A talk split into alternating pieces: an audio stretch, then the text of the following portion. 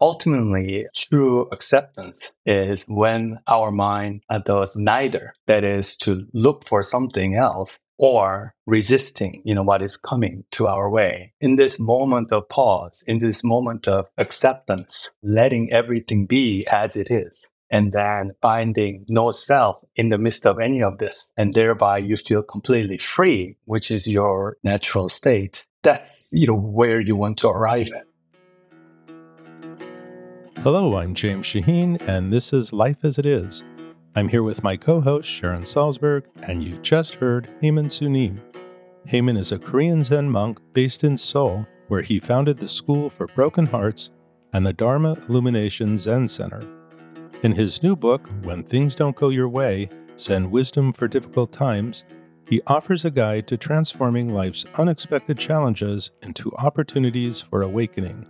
In our conversation with Haemin, we talk about the importance of learning to welcome unpleasant experiences, how giving up can actually open us to new possibilities, and how we can find happiness when we stop looking for it. Plus, Haemin leads us in a guided meditation.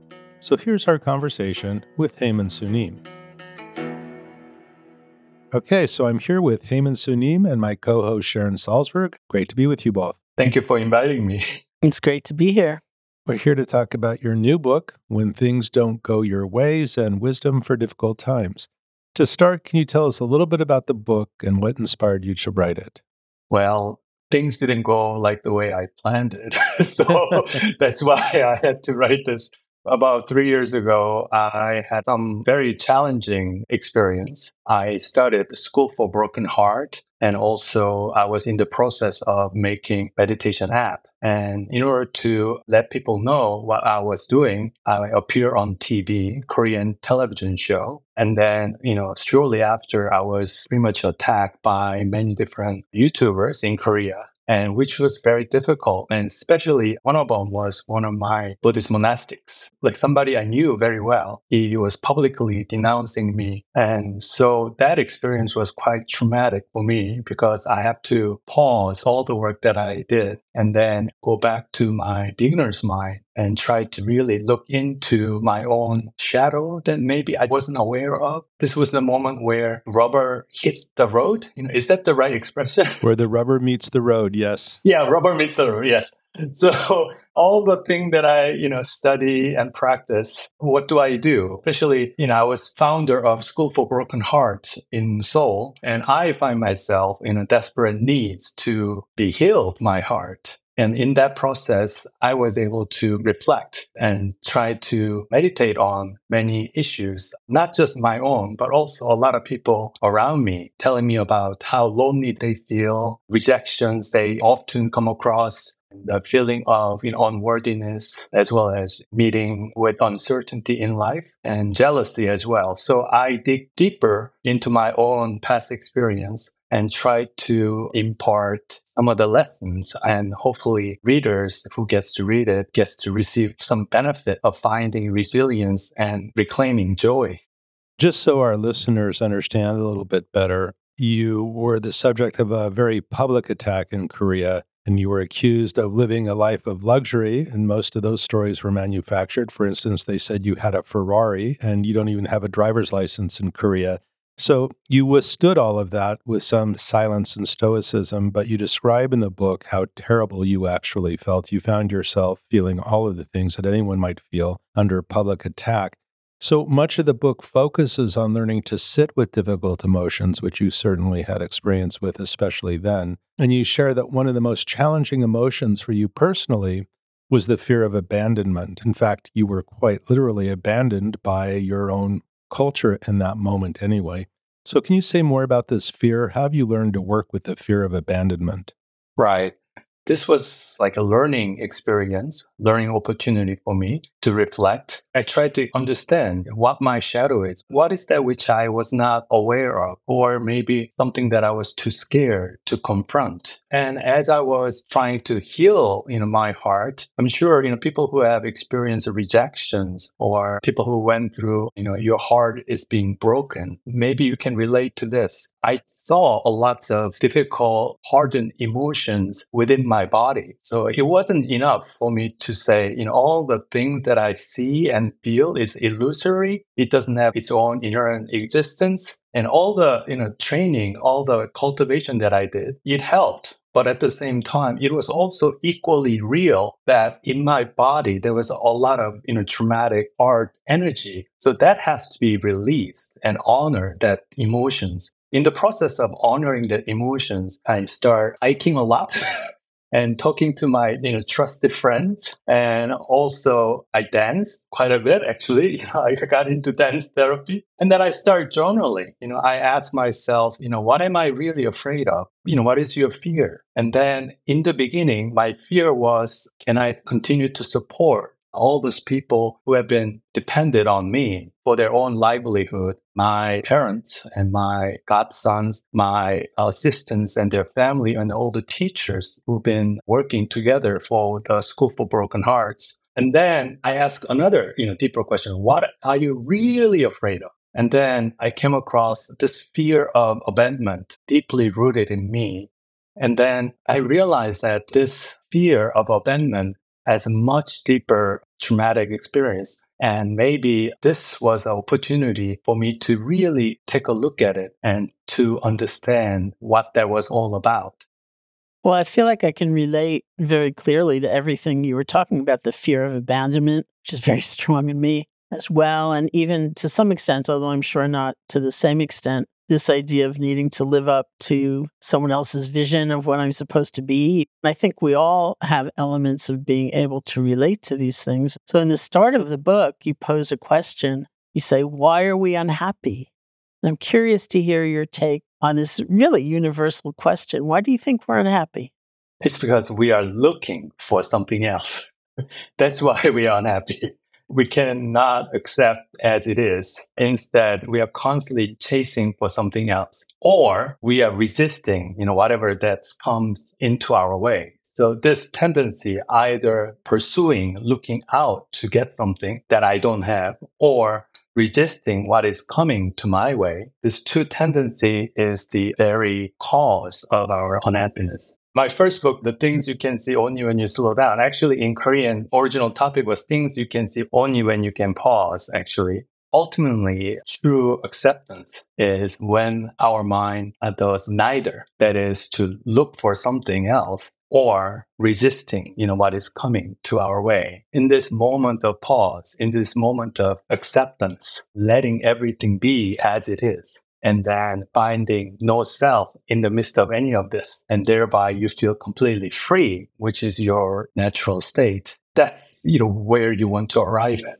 So would you describe that pause as the way to break the cycle and learn to practice acceptance? Yes, absolutely. When you say pause, you know, it also means step into the present moment. When we are not pausing, we oftentimes we are caught in thoughts and thereby, we are living in anticipation of something in the future, or you are thinking about what happened in the past. So you're not actually seeing things as it is. If you truly can see things as it is, like everything that appearing in front of your eyes, it spontaneously, magically appears without you doing anything in it. But at the same time, it just constantly appears and disappears and appears and disappears. And whatever the thoughts, whatever the trouble you had, it's no longer here. It, it's just it's gone you know it's like insubstantial you know so seeing that clearly as it is it just instantly frees you but then oftentimes what happens is we go back to our thoughts and try to live in this you know imaginary world where time exists.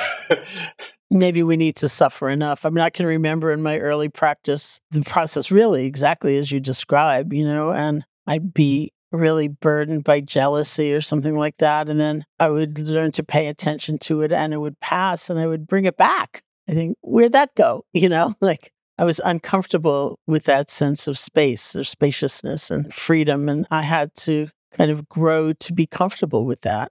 Right, right, absolutely. In the midst of all these things was happening around me at that time, you know, like publicly, I also have to really look into what is really here, you know, what's happening. And people imagine things and thereby we suffer more and we give so much power to the words, you know, thoughts of somebody else. But in fact, if you can just pay attention to what's here, what is real in front of you, there is nothing substantial, nothing that is binding you, you know, never was. He also suggests that gratitude can counter this uh, great tendency toward grasping and resistance. And can you say some more about this? How can gratitude help us out of this cycle? Oh, thank you for the question. Because when you feel grateful, we are not chasing after something. We are content, you know, with what is. And also we are not resisting when we feel grateful. Even the bad things, what I or what we label as bad things, if once we feel grateful and there's no resistance, and when there's no resistance, there is peace. And that's the quality of your mind I think we all aspire to have. You know, I think of our reactivity, our impulse to move away from something that's unpleasant or move towards something that's pleasant. It's counterintuitive, but doing neither actually takes far less energy and work than simply reacting, particularly when it comes to unpleasant experiences. Uh, you suggest that we can learn to welcome unhappy experiences as a way of reducing the layers of unhappiness we experience. So, what are some concrete practices you've developed for welcoming difficult situations? Instead of thinking that you know difficult situations are abnormal, it is something that is not supposed to be there in our lives. Just accept the fact that it will be there. You know, right? it will be there. I especially like your mantra while brushing your teeth: "Bring on discomfort. I will accept you gladly." yes, yes, exactly. So you know, my book talk about precisely you know what to do and one of the method is to say bring it on you know all this right. discomfort because you know we are inevitably we will have that. And once what we are trying to do here is to reduce the resistance the energy of resistance because we suffer to the amount that we resist. It's not necessarily the situation itself that's making us suffer. It is the resistance to that situation that is making us suffer. So reducing that you know, energy of resistance is a key to make us feel more peaceful. And if I, I may to add one more teaching, that is whether we say it's you know something that we like or something we don't like, you know, it's not objective, right? Only when we discern this to be likable or discern it to be unlikable, then these things that is likable or unlikable come to exist. In other words, what gives anything in this life that is pleasant or unpleasant or likable or dislikable, it is our own discernment that allow those things to come to exist. Prior to our discernment, prior to making distinguishing between what is good and what is bad, it was just, it is. It was neither good nor bad. And only when we make that very much, you know, subjective discernment, which is never objective, you know, highly subjective based on your past experience, whatever the conditioning you had. And therefore, being able to see clearly the likable quality and dislikable quality, they do not reside there. Actually, it comes from my own discernment the quality is not inherent in them. We often think that the quality of bad quality is inherent in them. But what we're also forgetting is what those quality to manifest in my own awareness. It is my own judgment that allow that to come to exist. It is the discernment that's doing the work, you know, not so much there is some, you know, objective reality out there that is doing the work very much reminds me of um, when you recommend the technique to pay attention to how we view the universe. And as you write, we can decide what kind of universe we would like to live in. So, how can we cultivate trust in the universe and shift from an attitude of scarcity to one of abundance? Yeah, this was a big revelation for me, you know, actually, because even after so many years of meditations, I could not shake off some of the basic human needs I lived in this fantasy, you know, when I just became a monk, that once you are awakened, you and once you have, you know, enlightenment, that all of your basic, you know, human needs, you know, whatever that is, it will be just all disappear and you longer have any kind of attachment to that whatsoever. Well, you know, that's a pure fantasy, you know.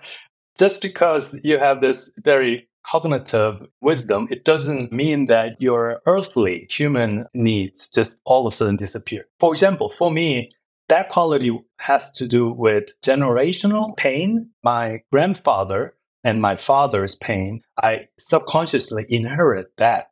My parents, they were born right before the Korean War. So while they were growing up, they didn't have anything. You know, they didn't have enough food, they didn't have any shoes, you know, they didn't have much at all. So they had this mindset of scarcity. That is, uh, the universe is not going to come to help them unless they strive and make their own living. Subconsciously, I also inherit that mindsets too. And because of that particular conditioning, I also uh, had this fear of will I be able to support, you know, myself? Like for example, ever since I was very young, I have to work really hard and diligently in order to uh, support myself, uh, so to speak.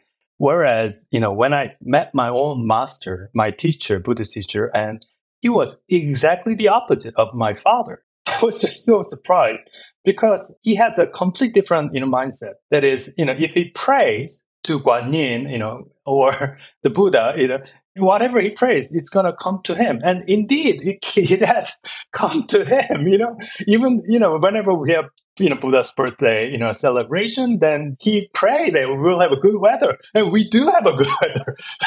I was just so amazed that, you know, depending on how you see the universe, you know, whether universe is benevolent, you know, loving and caring and always trying to help you versus you see universe uncaring and you are alone in this universe and you have to struggle to survive. These two mindsets, you get to choose, you know, how you're going to live your life.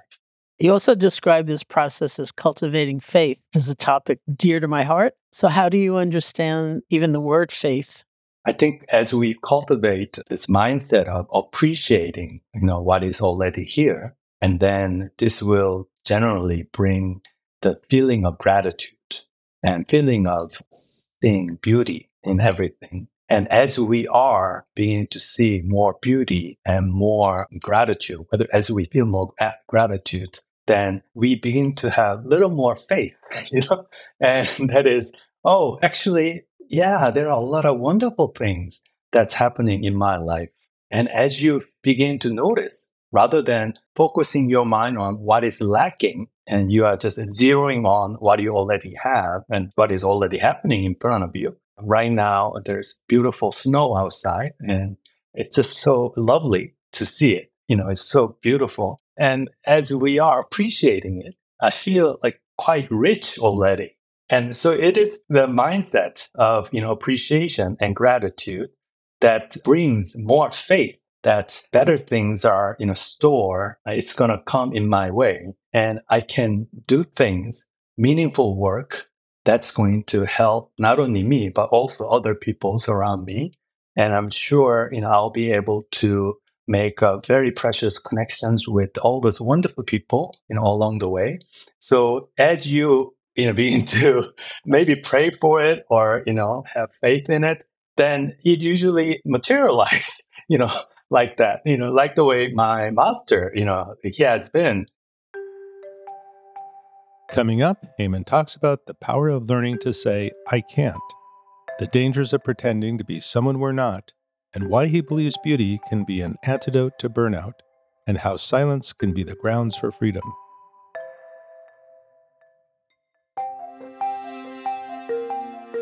For the past 32 years, Tricycle the Buddhist Review has been a leading source of Buddhist news, culture, and conversation. When you become a Tricycle subscriber, you'll enjoy quarterly issues, the print and digital magazine, plus so much more, including monthly Dharma Talk videos, film club screenings, virtual events, online course discounts, and access to our 30 year archive. Subscribe today for as little as $6.99 per month at tricycle.org/subscribe.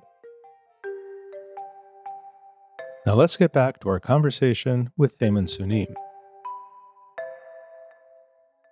Haemin, we've been talking a lot about the causes of unhappiness, but you also discuss how we can cultivate sustainable happiness. Or to quote the novelist Haruki Murakami, small but certain happiness. So, first of all, what is small but certain happiness? We can find small but certain happiness. That is, rather than look for something spectacular like getting married or having a child or graduating from your university or you know buying your first home, why don't we just look at little thing that makes us feel happy? And if you can truly appreciate those moments, like for example, you can enjoy freshly made coffee, for example, in the morning, and then you actually smell it, you know, appreciate the color, you know, the texture. I mean, it's all little thing. If you actually appreciate it, then you begin to feel happier. So rather than thinking about, you know, what you're supposed to do today or what you want to achieve next year or this year, appreciate what you already have. And this little thing can be smelling coffee or bunch of small flowers. You know, I love to buy flowers. So, you know, living vivid color in front of you or, you know, sending, you know, very, you know, caring, you know, message to your friend. And then you usually get back very caring message, feeling of these connections. You know, I love to listen to radio, you know, sometime and especially radio that plays old musics and just listening to old music makes me feel really happy. And then you know, a smell of fireplace, you know, you know, like if you have uh, just a little thing, you know, the, the, the snow coming down, you know, from the sky, like a little things, if you can just appreciate. For me, I love bread, you know, maybe I shouldn't eat too much bread, but I do. And, and uh, you know, whenever I discover, you know, wonderful bakery, oh my gosh, you know, you know, I just want to go line up and then, you know, get that bread, you know, and then smell of it. You know, one time I was in Thich wonderful, you know, Plum Village. After like four or five days, the monk brother, you know, Vietnamese monastic brother, he said, "Hey, man, let's go." We drove to nearby bakery and we had nice coffee and and croissant. He said, "Oh, this is the best croissant. You know, this is what the French living is all about." You know, he was talking, and then we are like giggling and you know, like you know, singing together at night. You know, those kind of things doesn't have to be spectacular you know, big things in our life. Just being able to appreciate little things, that's where it happens. I have to say, you stoked some craving in me now. I, I really want some bread. it can be very easy to get caught up in superficial notions of happiness where we think meeting a certain goal or an achievement will bring us the big happiness, the final happiness, but it never lasts. Instead, you suggest that when our mind stops trying to find happiness elsewhere and relaxes in the present moment, we often experience what we have been searching for. So, can you say more about this paradox? By no longer looking, we find ourselves sort of incidentally happy.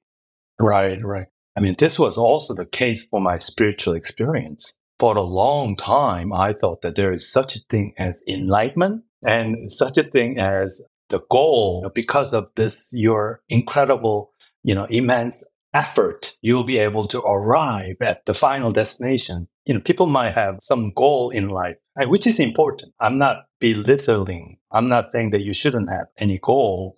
What I'm trying to say is that it was very ironic. As I was cultivating, meditating, and all that, I realized that Buddha nature, and especially in Zen traditions, you know, what we talk about, it's not something that you try to gain. It is something that you already have in front of you. You know, you know, the very act of not pursuing that allow you to awaken to your Buddha nature. So all the way up until the very last moment, I guess I didn't have enough faith that it is, I already have the Buddha nature. Somehow I felt like I had to strive to get it as though it is some kind of objective goal as though it is something in a separate from the reality in front of me. What I'm trying to say is that we can relax into what is here right now because ultimately, whether you achieve something spectacular and then feel happy, or you just feel happy because you know you are listening to your favorite music the quality of your mind is you know the same. That is you are relaxed and you are not pursuing anything else. If you can get to that same mindset that you know what you are after. Haemin, another aspect of happiness you explore is learning to give up. In fact, that portion of the book we're excerpting in the magazine and it may seem like another paradox. So, how can giving up actually be empowering? And how can we cultivate what you call the courage to say, I can't? While growing up, especially in Korea, which is very much, you know, you have to conform to social norm. And because of it, you are expected to go to high school, to go to university, you don't have a whole lot of agency. You're not deciding anything. You feel like everything has been already decided for you. But if you can say, look into yourself, you know, whether what I'm about to do or what I'm asked to do or expected to do is something that is online with my own ability and interest. And if it's not, can you be courageous to say this is not going to work for me. I know everybody want me to do this but i'm sorry. This is not the path for me. So being able to reclaim your agency it actually will make you feel happier. You say that giving up doesn't mean being passive. It means allowing ourselves to discover a new path. In other words perhaps we're on the wrong one given our abilities or inclinations. So how can giving up actually open us to new possibilities once we give up, then another path opens up. You so whenever the one door closes, another one opens. The problem is, can you just close the door and you say, okay, yeah, I did my best. For me, it was a meditation app. You know, I spent three years, work full time, and I fail. So I closed that door. And when that happens, then another door opens up. Right. But one of the difficulties in closing the door in, in business, they have a phrase called sunk cost bias. You put so much into something that even if it's no longer fruitful, you just can't give it up because you just put so much into it. And how can I really turn away from it? I mean, that's often the obstacle, isn't it? We've gone so far along this path. You went so far along your academic path and you think, wow, I put so much into this. How do I walk away from it? So, how does one walk away from it and say, you know what, that wasn't for me? I think you have to have a conversation with yourself for that. Can I see things as it is rather than like expectations? Maybe you'll get better, you know, maybe you'll get better, you know. But even after six months or year or two years, things are not getting better. Can you accept it as it is rather than you know, hoping that maybe you will turn around, you will change? I think being able to really see it as it is, that's a key for us to re examine and being able to let go. You also tie happiness to the notion of querencia, a Spanish term of a place of refuge. So, what is a querencia and how can we find our own place of refuge? It's a very special thing you can do. That is, in your own town, look for small corner where you feel very happy. you begin to you know see a lot of beauty or you feel very comfortable you know? It can be one of the chair that local bookstore have very comfortable chairs or it can be one area where you get to see your favorite you know paintings or it can be your coffee shop that you love. So somewhere where you feel relaxed and happy try to go there as frequently as you can. If you can find yourself what they call third space not quite your home and not exactly your workspace, but somewhere in between where you feel relaxed and you don't have to, you know, obligations for your family or for your coworkers. So find that place and go there as often as you can. I'm curious, can you share a bit about your own querencia? Yes. I have a two favorite place. One is my favorite coffee shops in Seoul. and there is a precise time that I go. I go there at 10:30 because from 10:30 to 11:30 the coffee shop is very quiet. And from 11:30 onward, all the salarymen rush out and they want also coffee. So if I just go there around, you know, 10:30, it's very quiet. And there's a one particular, you know, chair, very comfortable and kind of minimalistic, you know, very lovely aroma. The, the people are so wonderful and kind and they bring coffee to you, you know, instead of yelling, you know, people's name. so I love that place. And then another place is, of course, Buddhist monastic community. There's one particular you know, Buddhist temple that I love. And whenever I feel very stressed or overworked, then I need some place to rest, and that's where I go. Seems like this notion of refuge is also tied to beauty, at least for many people. So, how can beauty be an antidote to burnout? When we see something beautiful, our habitual tendency to ruminate, pause, let's say you climb up to the beautiful mountains and you you know see the city from the top of the mountain and what happened your minds become very quiet and you are just in awe of the beauty when we encounter whether it's a you know art you know beautiful art when you see a beautiful art your mind becomes silent and appreciate what is already here in front of you and that's where you feel happy Another major theme of the book is loneliness, which seems to be so pervasive in actually many societies these days. And why do you think people feel so lonely?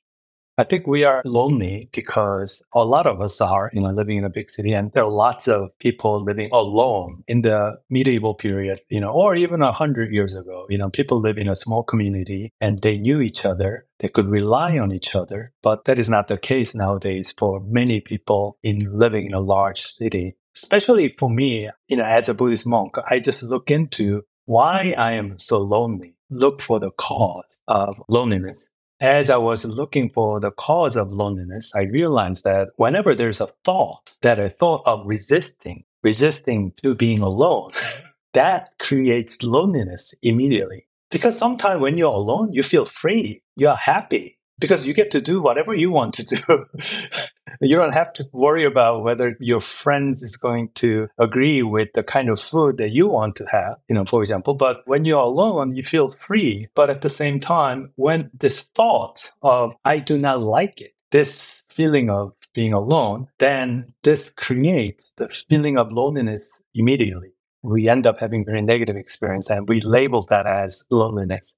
You quote the psychologist Carl Rogers, who said that we're afraid that if we show others who we really are, they might judge us or even reject us. And of course, that's very, very true. And at the same time, I felt an irony because we started this conversation talking about people judging us or rejecting us when they have no idea who we are. And it's all their projection. So kind of sunk either way. But especially in terms of this tendency, you know, when we mm-hmm. are afraid to reveal ourselves or, or live as who we are genuinely, authentically. Can you say more about this dynamic and how we can counter this fear? I think we want to drop our guard. You know, we want to show up as who we are to other people. And yet we end up just playing the role somebody at work or mother or whatever the role that you are expected to play. But right behind the roles, and there's a different side of you which is much more you know complicated and messy. And can you actually reveal that side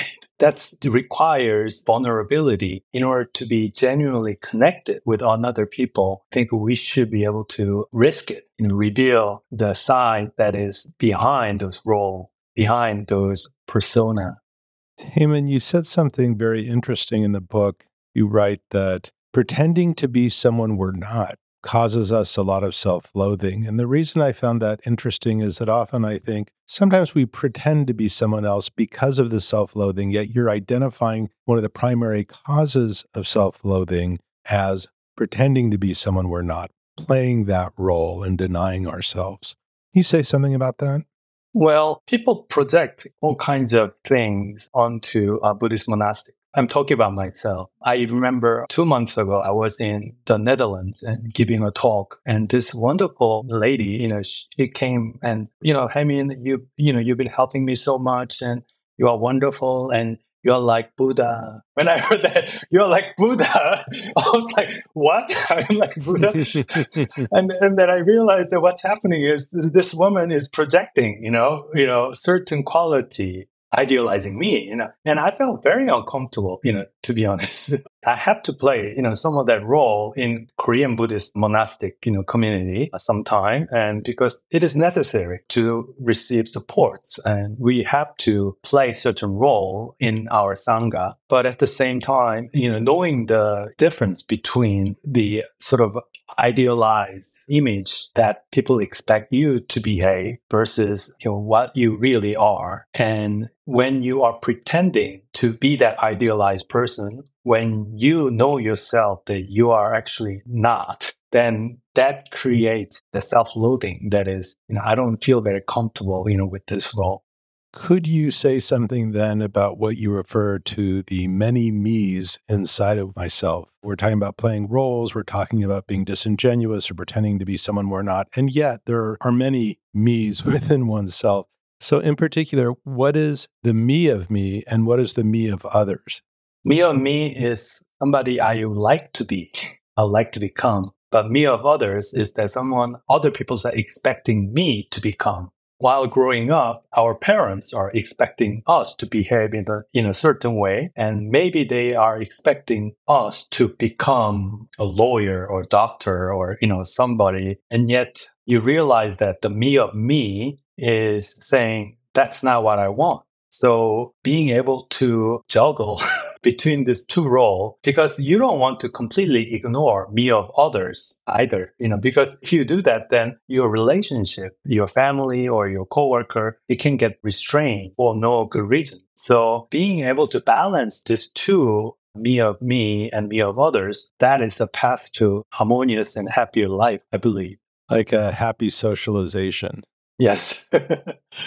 So it sounds like one component of bringing ourselves into balance is learning to restore broken or estranged relationships. Can you speak about how mindfulness practice helps us to mend relationships, both with others and also with ourselves? As we are becoming mindful of what we want, like for example, and what the society or what my family expecting me to become, then you can maybe delicately try to balance the two, doing it in a very wise, in a way that's not going to, you know, hurt a lot of people, but at the same time you are honoring your own needs too. I think that's very important. And as we are, you know, talking truthfully about you know our own needs we can become very mindful of what's happening between you know, me and the person. It can be me and my parents or me and my loved one you know me and my child you know because sometimes we can just easily become defensive and you know, speak from the perspective of our ego. And then when we do that, once you are mindful of what's happening, then you can actually pause and drop that. You know, once you become mindful of whatever that quality that you're aware of, then there is a power to pause. But when you are not mindful, then subconsciously you will just, you know, react continuously. So I think mindfulness is very important. And one last question for me. You have a very beautiful phrase. You talk about the power of transparent silence. So, what is transparent silence and how can it be the grounds for freedom? The quality of your true nature doesn't have any shape or form. And because it doesn't have any shape or form, another word for that is silent. But at the same time, if you want to portray that visually, I'll say in transparency. So it is nothing there, but at the same time, it's extremely quiet. But it does not mean that you are seeking a quietness, you know, like a, somehow, if you imagine enlightenment in a state as though it is just quiet and peaceful state, that is not the case, you know? Even in the midst of your, you know, miserable experience, your true nature is shining in front of you, you know? So you're not trying to again grasp, you know, the peaceful, wonderful quality of your mind and then try to resist all this noisy and unpleasant situation. That's not the practice. You know, real practice is to see, even in the midst of, you know, this horrible situation, what you uh, subjectively label as such is happening uh, you be- still see this amazing transparent awareness that is in front of you.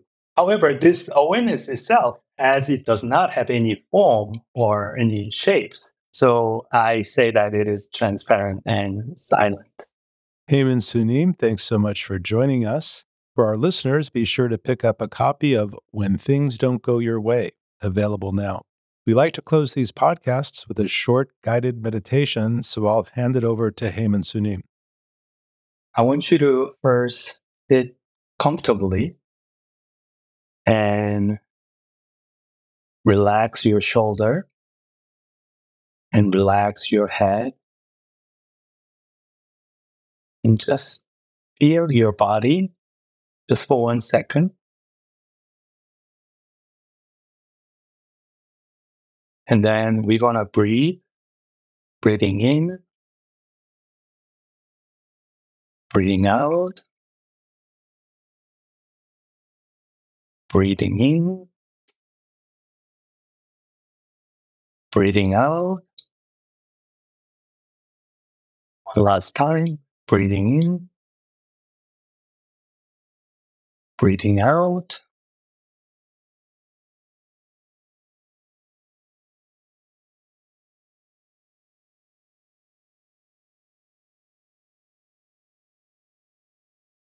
Lead the world as it is. Lead the world as it is. You're not trying to get to somewhere. And you are not discerning what is right or wrong. You are just leaving the world as it is.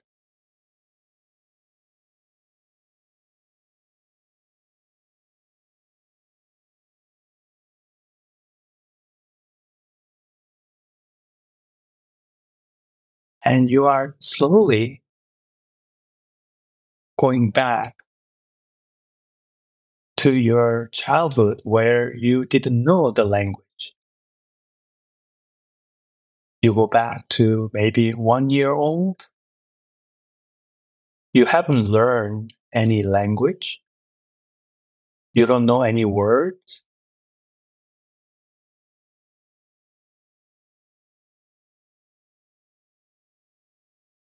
This feeling of I am here is here. However, you don't know any words. You don't know any language. Everything that you see, feel, is mystery.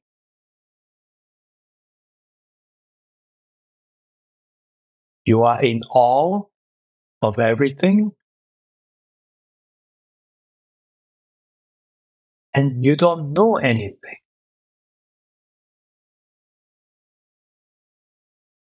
You cannot conceptualize anything. And yet, you feel this aliveness, this vivid aliveness that cannot be separated.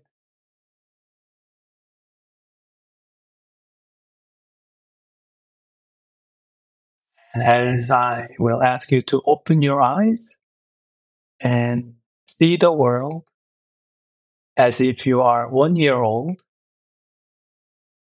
in wonder, awe, and aliveness.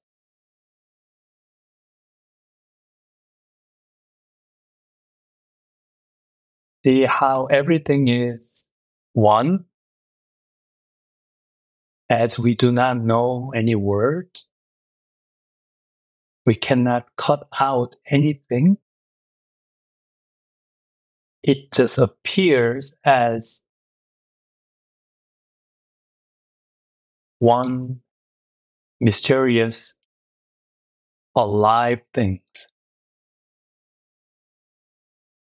This unnameable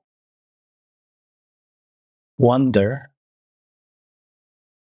is your true nature. This unnameable wonder is your true nature. Thank you. Namaste. Thank you, Haemin Sunim. And thank you, Sharon. Thank you. You've been listening to Life as It Is with Haemin Sunim. To read an excerpt from Haemin's book, visit tricycle.org slash magazine.